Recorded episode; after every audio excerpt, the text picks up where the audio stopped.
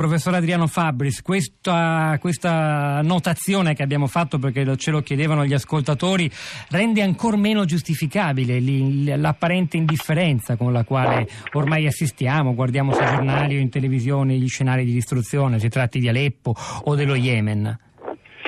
Sì, in effetti è una vera e propria tragedia dell'indifferenza quella che stiamo uh, vivendo.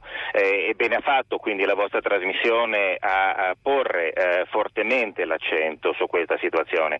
Indifferenza vuol dire tante cose, l'indifferenza è quella uh, di chi bombarda senza fare differenze appunto tra militari e civili, lo abbiamo ascoltato anche prima, si sceglie una zona di una città e si bombarda senza domandarci se ci sono scuole, se ci sono bambini, se ci sono ospedali, se ci sono malati.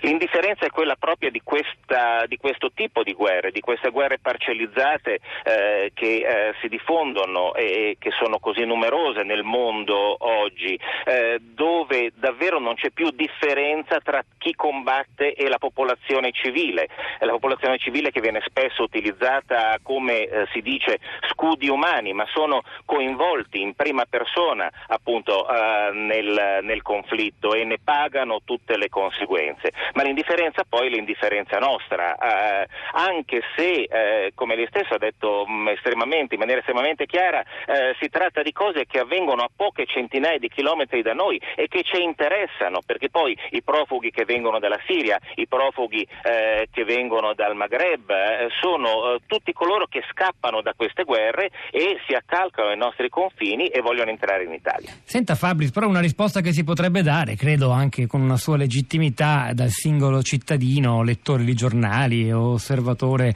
dei telegiornali, ascoltatore di radio, è vabbè, però io che ci posso fare? Ho, la, la vita è già complessa, ho i miei problemi, qualunque cosa io faccia di certo non può cambiare le sorti delle, della popolazione siriana perché mi devo rovinare la vita già difficile.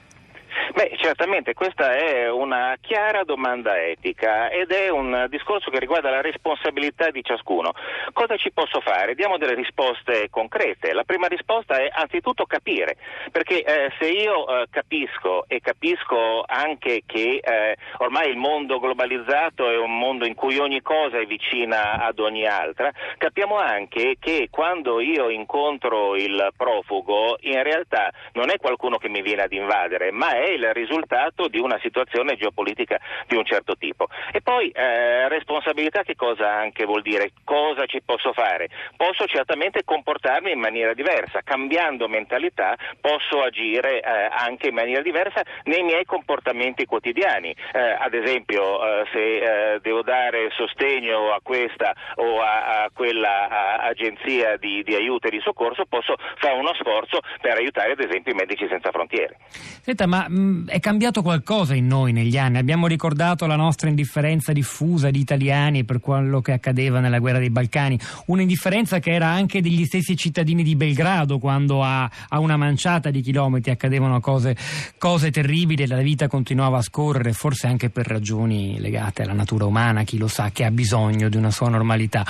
Ma è, è cambiato qualcosa, stiamo parlando di vent'anni fa quando parliamo di Sarajevo dei Balcani, rispetto a, a, a 20, a 30, 40 anni fa è accresciuto il, il, lo spessore della nostra indifferenza?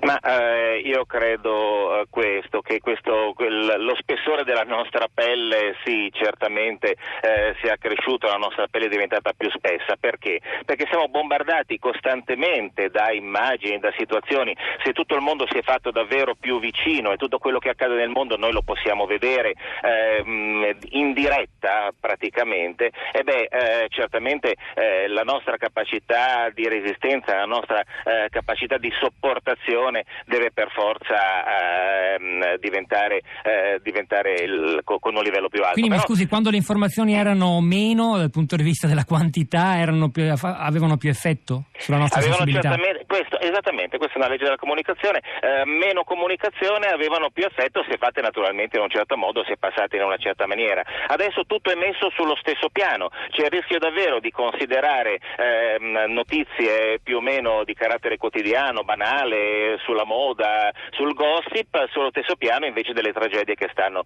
che stanno avvenendo. Eh, questo però eh, comporta la necessità proprio anche di, eh, di, pensare effettivamente, di fare noi una gerarchia eh, tra le cose che sono importanti e quelle che sono meno importanti e naturalmente dobbiamo anche insegnare noi ragazzi a fare questo. Però appunto lei ha usato la parola gerarchia perché spesso appunto anche la struttura nuova che il flusso delle informazioni ha sulla rete che mette un po' in crisi la, la, la, l'impaginazione di un giornale o di un eh, rende più difficile capire cosa conta di più e cosa meno. Una notizia di gossip e una di guerra messe sullo stesso piano con lo stesso tempo dedicato.